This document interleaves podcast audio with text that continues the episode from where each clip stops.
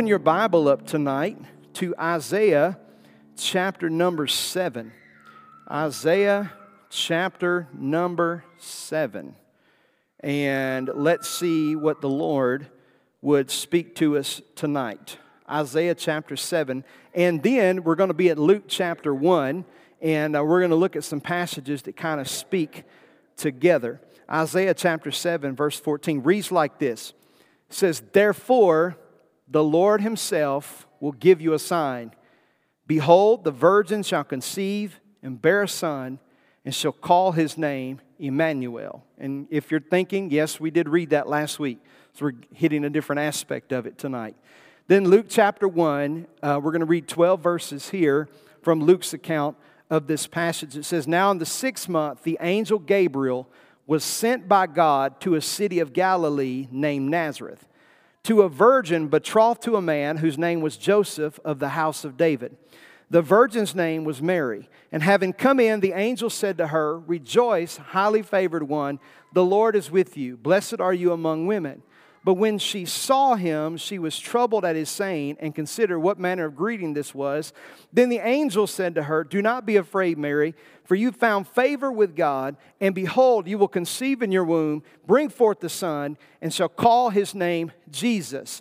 He will be great, he will be called the Son of the Highest, and the Lord God will give him the throne of his father's David, and he will reign over the house of Jacob forever, and of his kingdom there will be no end.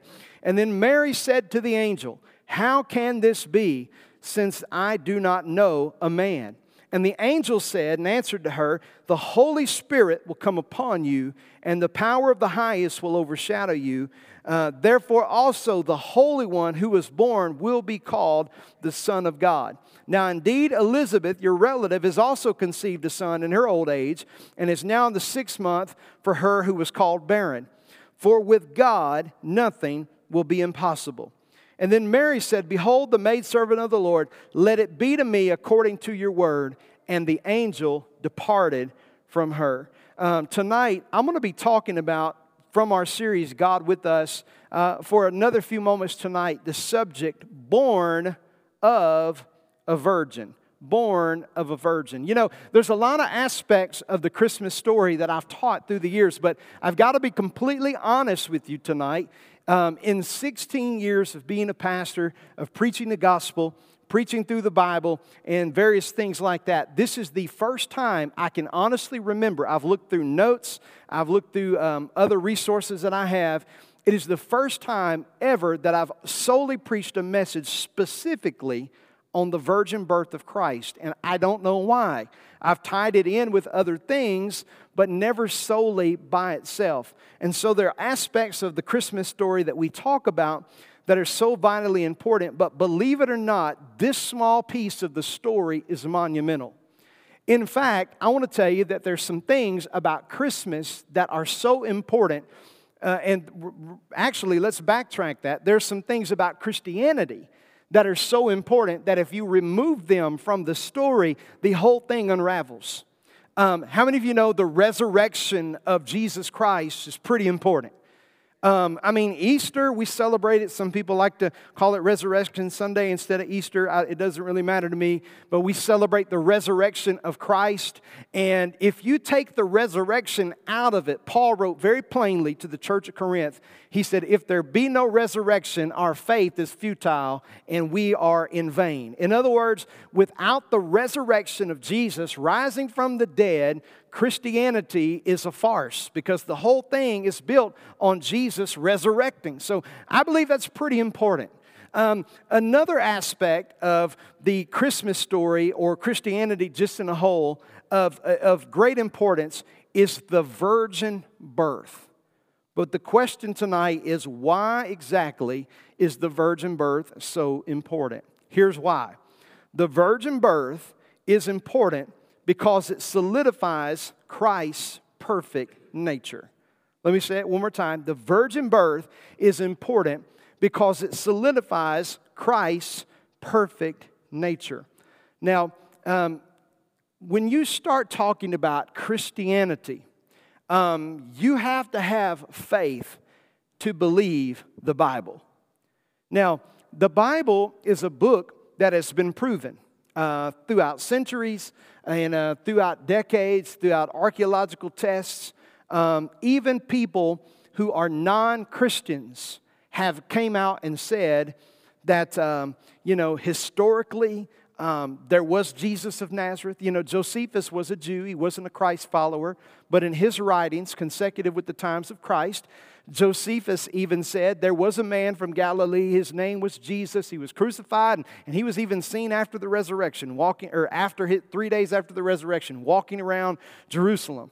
Um, there are all types of historical facts. You go to the Smithsonian, you go to the Bible Museum, you go to different places, and they show you the Dead Sea Scrolls, the actual plates, not replicas, the actual plates that they found that validate the Bible. You can go to the ancient city of Jericho, where um, several years ago archaeologists dug up ruins from the walls of Jericho where God said that they fell flat. And literally, God opened up the ground, just like Korah and his rebellion in the Old Testament, and just like an elevator, pushed the walls of Jericho down into the ground. It's been found, it's been proven. Um, so many different things about Christ, about his, his life, about the New Testament, whether or not it's the Apostle Paul or Peter, have been proven. For instance, in Rome, you can go to the very place where, where Paul was uh, imprisoned, there in Rome. Um, you can go to uh, many places where the disciples walked and where Jesus walked. Yet, even with all of that, there are still things about the Bible that require faith. But the great thing is, is that our Christianity does not require a blind faith, but it does require faith. You know, it takes faith to believe that God parted the waters okay, of the Red Sea with Moses. I don't know about you, but um, I've never seen waters part. That doesn't mean it hasn't happened, doesn't mean it won't happen again, but I've never seen it. Um, also, it takes faith to believe that God made the sun to stand still, like He did in the Old Testament but I believe He's God. He controls the science and the wind and the waves, and He can do whatever He deems to please. Uh, it also takes faith to believe that a giant fish, right, swallowed up Jonah, and he stayed in his belly for three days, and Jonah was not completely digested uh, by uh, the whale. Uh, that takes faith. It takes faith to believe a lot of things in the Bible, but one thing that flies in the face of science and nature is this concept that we're talking about tonight, and it's the virgin birth. Uh, I don't know if you know this or not, but there are great debates, great theological discussions, and great non spiritual, secular discussions around the subject of the virgin birth. And many people um, have sought to debunk or to completely demystify, if you will, the virgin birth, and many have gone on to even say that there was no such thing. Uh, in fact, many Hebrew scholars who are not messianic, in other words, they don't believe in Christ, uh, would even go as far to say that Isaiah 7 was not uh, about um, Mary or Jesus.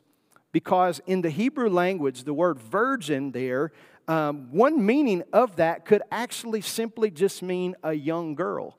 And so, you know, people who are skeptics, people or whatever, they would say, well, you know, you know, scientifically, um, it's just not possible for that to happen. You know, I mean, after all, we're all adults in here tonight. A- after all, God created Adam and Eve, did He not? Not Adam and Steve and not Adam and, or Eve and Sue. He created Adam and Eve, and what did he tell them? Be fruitful and multiply. He made them the same but different, compatible to produce. Uh, scripture said every seed produces after its own kind animal after animal, fruit after fruit, humanity after humanity. And, uh, and so what we see is that uh, God created this and he put it into motion. And so the carnal mind or the natural mind cannot comprehend the fact that, at, that Eve, or I'm sorry, rather, that Mary gave birth to Christ by just divine conception. They can't believe it. And they'll try their best to reason away the passage of Isaiah 7 and say that it simply wasn't the case. But tonight, I want to just share with you some simple, very, very simple biblical interpretation. See, here's what I believe I believe that for the most part, the Bible is the best interpreter of the Bible, right? The Bible is the best interpreter of the Bible. We never take one verse, make a doctrine out of it. We never take one little thing and, and try to make it law. You know, the Bible does say, out of the mouth of every two, two or three witnesses, let every word be established. So you just look in Scripture and you just see what else did God have to say about it. Now, it's interesting to me because, as I said, Scripture interprets Scripture. So, what does the Bible have to say about this? Well, if we jump from Isaiah 7 and we go back to Luke 1, I want you to go back there with me, and I want to look at it again tonight for a few moments. Luke chapter 1, uh, verse 26. Now, in the sixth month, the angel Gabriel was sent by God uh, to a city of Galilee named Nazareth to a virgin. Everybody say virgin. Okay, all right. We want to. What we're doing tonight, we want to establish tonight with the Scripture we want to establish what is meant by this word virgin, okay? To a virgin who was betrothed, or that's, that's another way of saying engaged, to a man whose name was Joseph of the house of David. And the virgin's name was Mary. And having come in, the angel said to her, Rejoice, highly favored one, the Lord is with you. Blessed are you among women. And, But when she saw him, she was troubled at his saying and considered what manner of greeting this was. By the way, stop right there. Um, anytime you see somebody in the Bible that has an encounter with an angel, they tend to have this reaction. It, it's, it's fear, trepidation. Uh, it's kind of uh, what in the world is going on? Why is this angel talking to me? Okay? So notice this. She, she said she was trying to consider what manner of salutation or greeting this was. And verse 30 says, Then the angel said to her, Do not fear or do not be afraid, Mary, for you have found favor with God. And behold, you will conceive in your womb and bring forth a son and shall call his name Jesus, right? We, we talked about that Sunday. What's in a name? Jesus. Okay? All right, then it goes on from there. He will be great, verse 32. He will be called the Son of the Highest, and the Lord God will give him the throne of his father David. Okay, I can explain that terminology a little bit later, but you actually can trace Jesus' lineage back down through David. So, Notice this. Um, verse 33 and he will reign over the house of Jacob or Israel forever, and of his kingdom there will be no end. And then Mary said to the angel, Look at this, how can this be since I do not know a man? Is everybody following me tonight? Okay, I told you we wanted to establish what does the word virgin mean uh, in this passage because ancient Hebrew scholars and, and uh, even some secularists as well who would love to debunk Christianity would, would tell you that, um, that Isaiah was not referring to this particular aspect, that he was dealing with, you know, maybe just some young girl who gave birth and blah, blah, blah.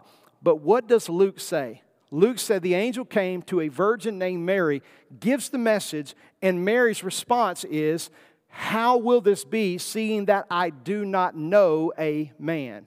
Now, the Bible is, is written in Greek, Koine Greek in the New Testament, which is common Greek, in the Old Testament in Hebrew. Well, in Hebrew, uh, in the Old Testament, when you see Genesis chapter 2 and chapter 3, right, it's the uh, creation of man, the earth, and God created everything in six days, and on the seventh day he rested right? Well, when you have Adam and Eve in the garden, he created them. He said, Be fruitful and multiply and replenish the earth and subdue it and have dominion over it. And then um, what we see a few verses later is the Bible says this in the Old Testament. And Adam knew his wife Eve, and she bore a son. Now, as I said a moment ago, I don't think any of us in this room need an anatomy or a biology lesson. But the connotation there was that Adam knew Eve intimately. That word know means that he went into her on their marriage night or their coming together night and they produced a child. In other words, man's seed with woman's egg produced life. That was God's creation, that was his plan. God blessed that with Adam and Eve. So, over in the New Testament, written in Greek, it's interesting because when you look at the word know here in Luke 134, it's the Greek word, but it's the same Hebrew meaning as in the Old Testament. It means to know intimately as man with wife. So, what, what Mary was trying to say is, I'm a virgin, meaning I am sexually pure. I've never had intimate relationship with a man. I'm betrothed to this man, which, by the way, in Hebrew culture, it was a shame um, for a woman to not be a virgin on her wedding night. There were very strenuous things that they had to test and all of these things. And I'm telling you, it was, it was a different day back in those days. And so she, she and, and, and knowing that, lets us understand why Joseph freaked out the way he did. I mean, he was ready to hit the road and go AWOL. I mean, you know, what are people going to think of me? I'm a good Jewish boy and my, my fiance is pregnant and we're not married, you know? And so, uh, bad deal. But, but God solidifies in this passage through the Holy Spirit, through Luke chapter, chapter 1, verse, um, verse 34, that Mary did not know a man. So tonight we have to put the connection together that what God meant and what Isaiah meant was that, that uh, Mary was pure. Now, I want you to notice this.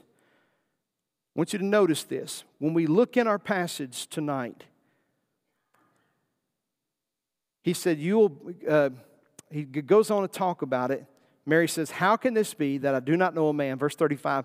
And the angel answered and said, The Holy Spirit will come upon you, and the power of the highest will overshadow you, and therefore the Holy One who is to be born will be called the Son of God. Then he goes on to talk about Elizabeth, and which is John the Baptist's mother, and, and those things, and starts talking about that. And Mary said, verse 38, Behold the maidservant of the Lord, let it be to me according to your word.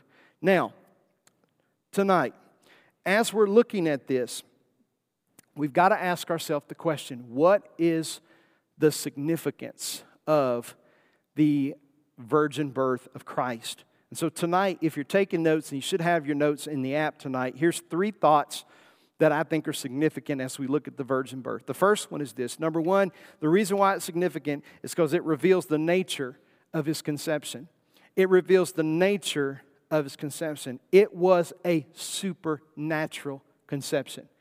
As we've said over and over again over the last few weeks, there was, this was no ordinary baby in this manger.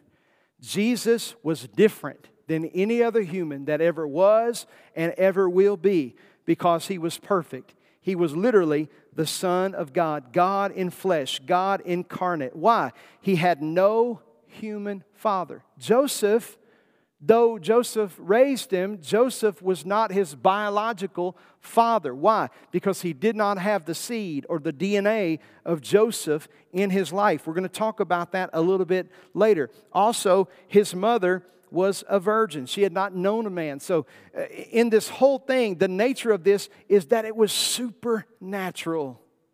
Um, when he showed up, it was supernatural. As I referenced uh, in prayer just a moment ago in Bethlehem, uh, the angels are out there looking for the Passover lamb that they raise in the, in the shepherd's fields of Bethlehem. And all of a sudden, a star appears and the glory of the Lord shines all around them. And, and, and as they're looking for this lamb, uh, you know, that would be perfect and presented to the priest for uh, the Passover sacrifice, he comes and says, Behold, a sign will be given to you. A baby will be born in a manger wrapped in swaddling clothes.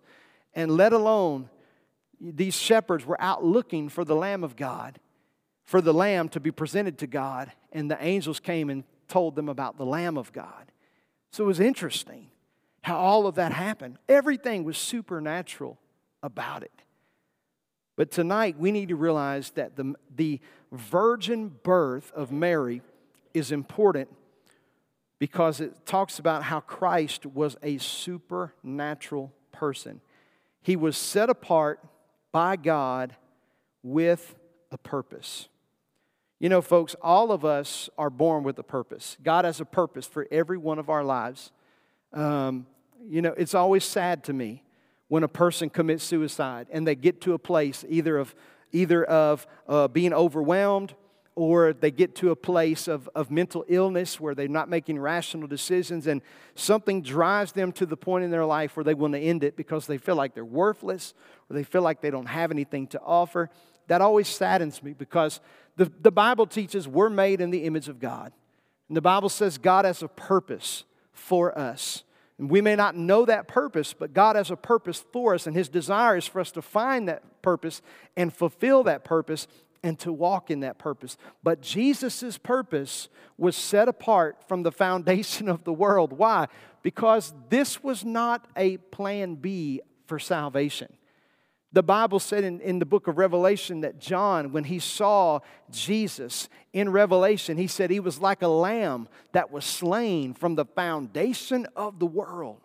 In other words, God didn't, God, God when he sent Jesus, he, he saw the end from the beginning. And He set it all up perfectly for us.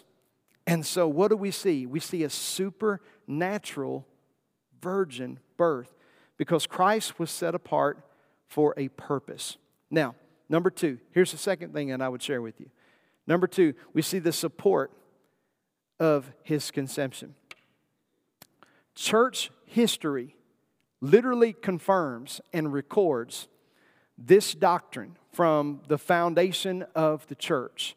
Um, why is that important? Because it's not a new doctrine. It's not something somebody made up. It's not a conspiracy theory or anything like that. The earliest of church fathers, from Origen to all of the different ones, state in early church history, in our doctrine, in our dogma, in our creed, Christ born of a virgin. It's something that, that, that history supports. But not only history, but scripturally, it supports that the virgin birth is God's explanation of the incarnation and it gives support to Christ's sinless life, which would not have been possible had he had the, uh, the DNA and been the offspring of a natural father. Why? Because the reason why it's so important about Jesus coming from a virgin womb is because had Joseph been involved in the process at all. In other words, the seed of a man mixed with the egg of a woman, what would have happened is Jesus would have inherited the sin nature.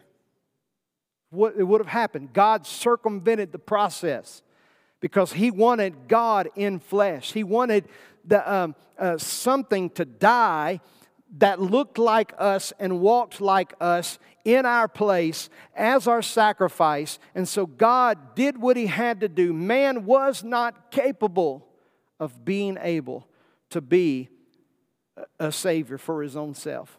And so what did He have to do? He had to go and send His own Son in human flesh to be a sacrifice. So we've got to look at the support of his conception uh, in church history, scripturally, and also um, the apologetic reasons. The apologetic study of Scripture is the, is the defense, if you will, of doctrine or truth. Now, like I said a moment ago, if the virgin birth is not real, then all of Christianity falls apart. If Jesus was just like every other person, then what we, what we find is that then he's under the curse of Adam, just like everybody else. He couldn't have been the Savior, he couldn't have been the Messiah, and you and I are damned for eternity because we would die in our sins. That's why it's so important to realize that Jesus Christ was a pure bloodline. Hallelujah. So important. Lastly, and I'm not anywhere near finished, but lastly, I want to spend some time on this next one. We got to look at the significance of his conception. The significance of his conception. I mean, what if we just left this out? What if it, what if it, you know, what if we just left this part away? What would the significance be? Here's the significance. You ready? First of all, it's a sign to the source of salvation. Man couldn't save himself. They've been trying for years. It, men today are even still trying to save themselves. People are working themselves to death, economists and strategists and people who don't know God. They're trying to save the planet. They're trying to do all these things, and they don't realize man is incapable. They're incapacitated when it comes to the ability to save themselves. Yes, science is great, medicine is great, knowledge is great, but at the end of the day, God is the only one that possesses the knowledge needed, the power needed, and everything that is needed to bring redemption to all of humanity. So, the significance of the Immaculate Conception, as we've been talking about from the beginning, is this is God with us. See, we got to understand. Uh, I love the way the scripture said it. God is in heaven and we are on earth, so let our words be few. That was one of the biblical writers. We understand theoretically God is a spirit, He's omnipresent, He's everywhere at the same time. But what the writer of this, that scripture was trying to state was that we are humanity and He is deity and we are not on the same plane. And God is in heaven and I am on earth. And He said, So therefore, let my words be few. What was He trying to say? There's a separation. And throughout all of eternity, uh, eternity past, from Genesis with the sin in the garden, the sacrifices in the temple, all of the judges, the priests, the laws, all of the things in the Old Testament, man was separated from God by their sin only to be temporarily satisfied by a sacrifice that had to be re upped or renewed over and over again. But what is the significance of this Immaculate Conception. God got involved in the sinfulness of man because when man could not get to God, God came down to man. That's the significance of it. Christ got in the middle of the mess. Man, is so important. What else is the significance of this? Not only is this the sign of our salvation, but, it, but this kind of goes along with it, but it was a sign of God's judgment on our human nature. Why?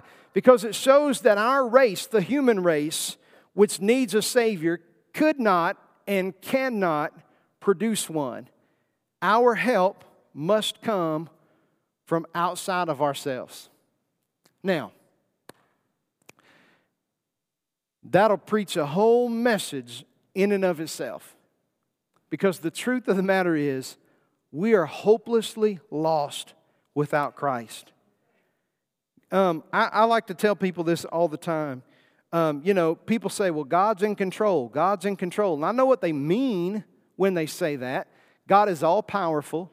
Um, but, you know, God's, what, God's decree that He gave Adam in Genesis to uh, have dominion over the earth and to repopulate it and subdue it, He never took that back. And the reason why he's got to come back and renovate the earth and make a new one is because we've not done a very good job with it. Amen? Seriously. I mean, God's going to re, uh, renovate this entire earth by fire, according to Peter. Everything you missed church to build, everything that you skipped out on God to collect, it ain't going to matter a hill of beans when you die. He's going to blow it up with a blowtorch from heaven. And the only thing that's going to stand is what you've done for eternity. Listen, this earth, they can try to save all the, and I listen, I think we ought to be good stewards of the earth. I think we ought to take care, not litter. Amen. If you've ever been to a third world country where they just throw trash wherever it lands, it's nasty. I think people ought to take care of stuff. But listen, all the ecologists and economists can do everything they can to save the trees and save the planet, but I read the book and the book says it doesn't matter what you do to it, He's going to renovate it by fire and make a new heaven and a new earth. I mean, it's, it's, it's awesome. God's going to do that. He's going to renovate it. Why? Because man has been in control in the essence of doing things in the earth, in government, in politics, and things. And yes, God's kingdom is exercised through his church. But listen, I'm telling you, Jesus said to pray, My kingdom come, thy will be done on earth as it is in heaven, because his will's not always done on earth. Oh, Pastor, God's will's always done. Really? Then why is there abortion? Why is there murder? Why is there rape? Come on now. Why are kids shooting up people in school? Because God's will, perfect will, is not always done in the earth. Man has done a horrible job, and man cannot produce salvation in and of themselves. That's why Jesus had to skip the bloodline of Adam. And God had to do something supernatural by creating somebody who was 100% God and 100% man, and that is Christ Jesus. The virgin birth makes, makes possible Christ's humanity without inherited sin.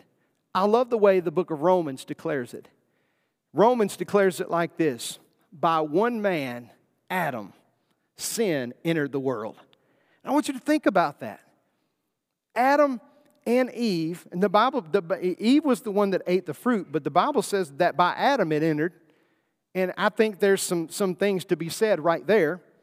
Um, but the truth be told is that Adam and Eve's decision affected everybody. Everybody. I mean, inherently sinful.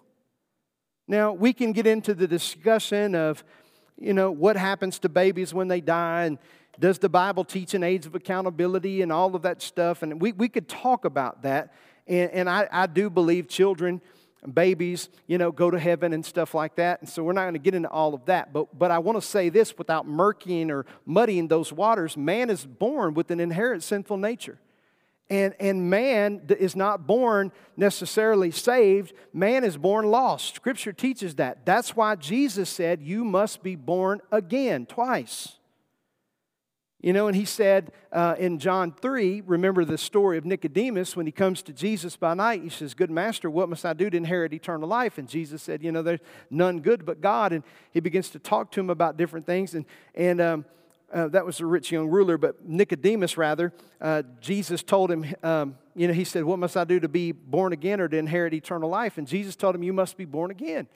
And Nicodemus said, How is it that I can go back into my mother and, and be born again, being that I am old? And Jesus said, Marvel not that I say unto you, You must be born again.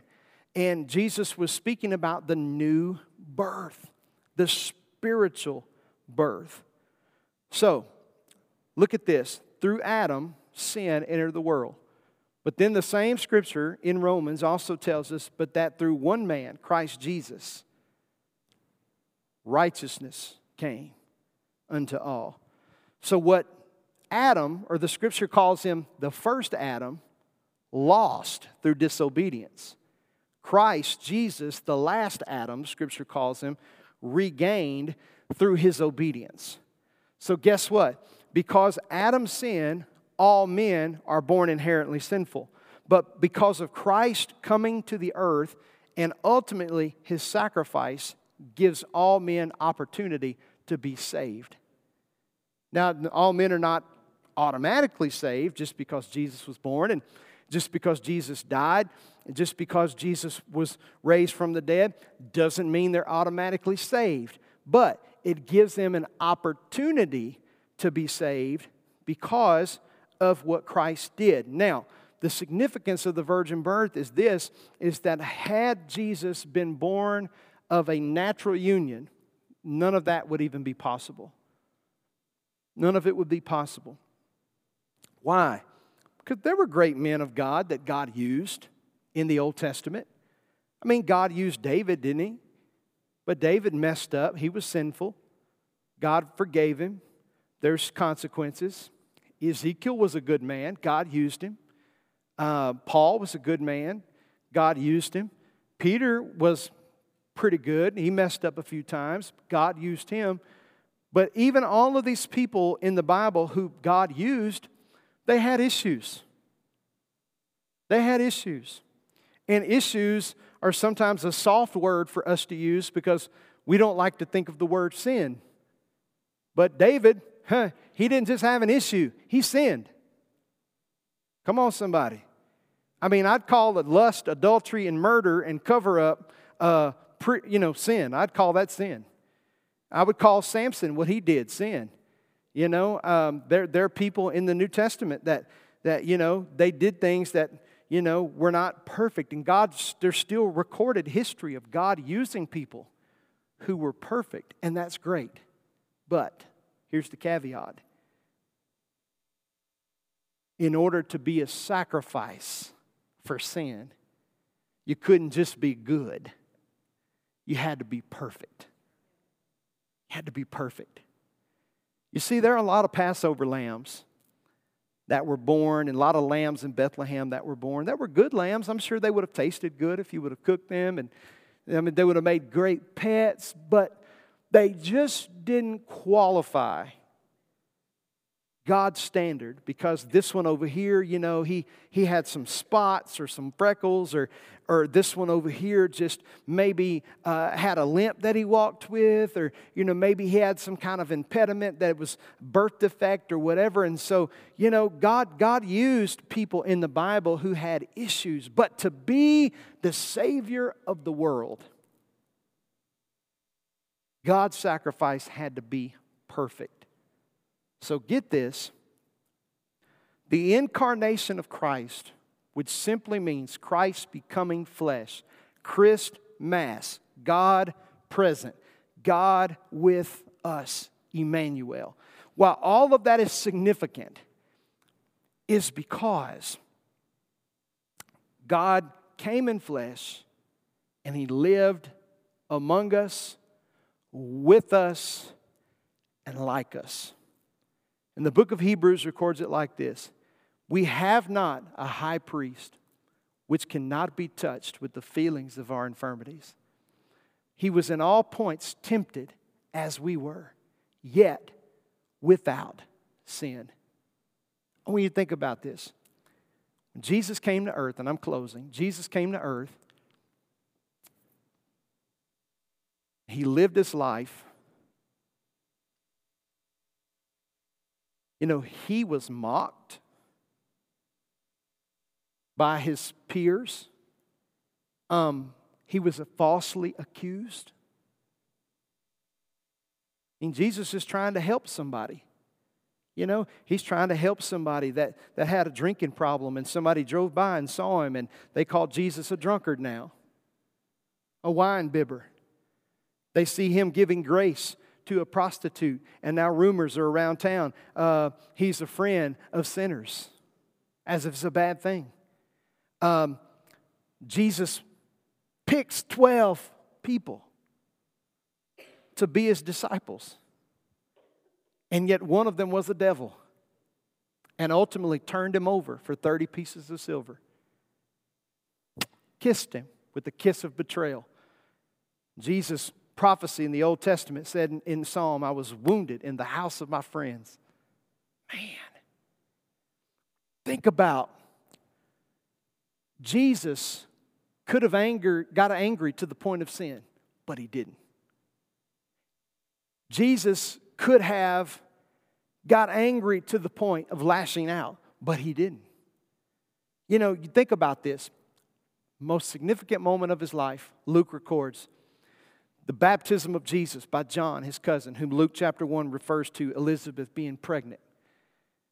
John is baptized by Jesus. The heavens open up a voice from heaven. The Holy Spirit ascends on him in the form like a dove, and the Father speaks from heaven and says, This is my beloved Son in whom I'm well pleased. And then the very next chapter says, And the Spirit drove him into the wilderness to be tempted by the devil for 40 days and 40 nights, and he was hungry. I bet he was. And the devil came and said, If you're the Son of God, do this. If you're the Son of God, do that. He showed him the kingdoms of the world. He said, Jump off of here. You can call the angels. Jesus said, You shall not tempt the Lord thy God. Turn these stones into bread. It's written, Man shall not live by bread alone, but by every word that proceeds out of the mouth of God. What am I trying to say to us tonight about the virgin birth? I want to close with this one liner statement Jesus was both God and man. I want you to get that. Jesus was not 50% God and 50% man. He was 100% God and he was 100% man. But, everybody say, but, here you go. I'm going to leave you with this one tonight. He was man enough to sympathize with us but he was God enough to save us. I want you to think about that.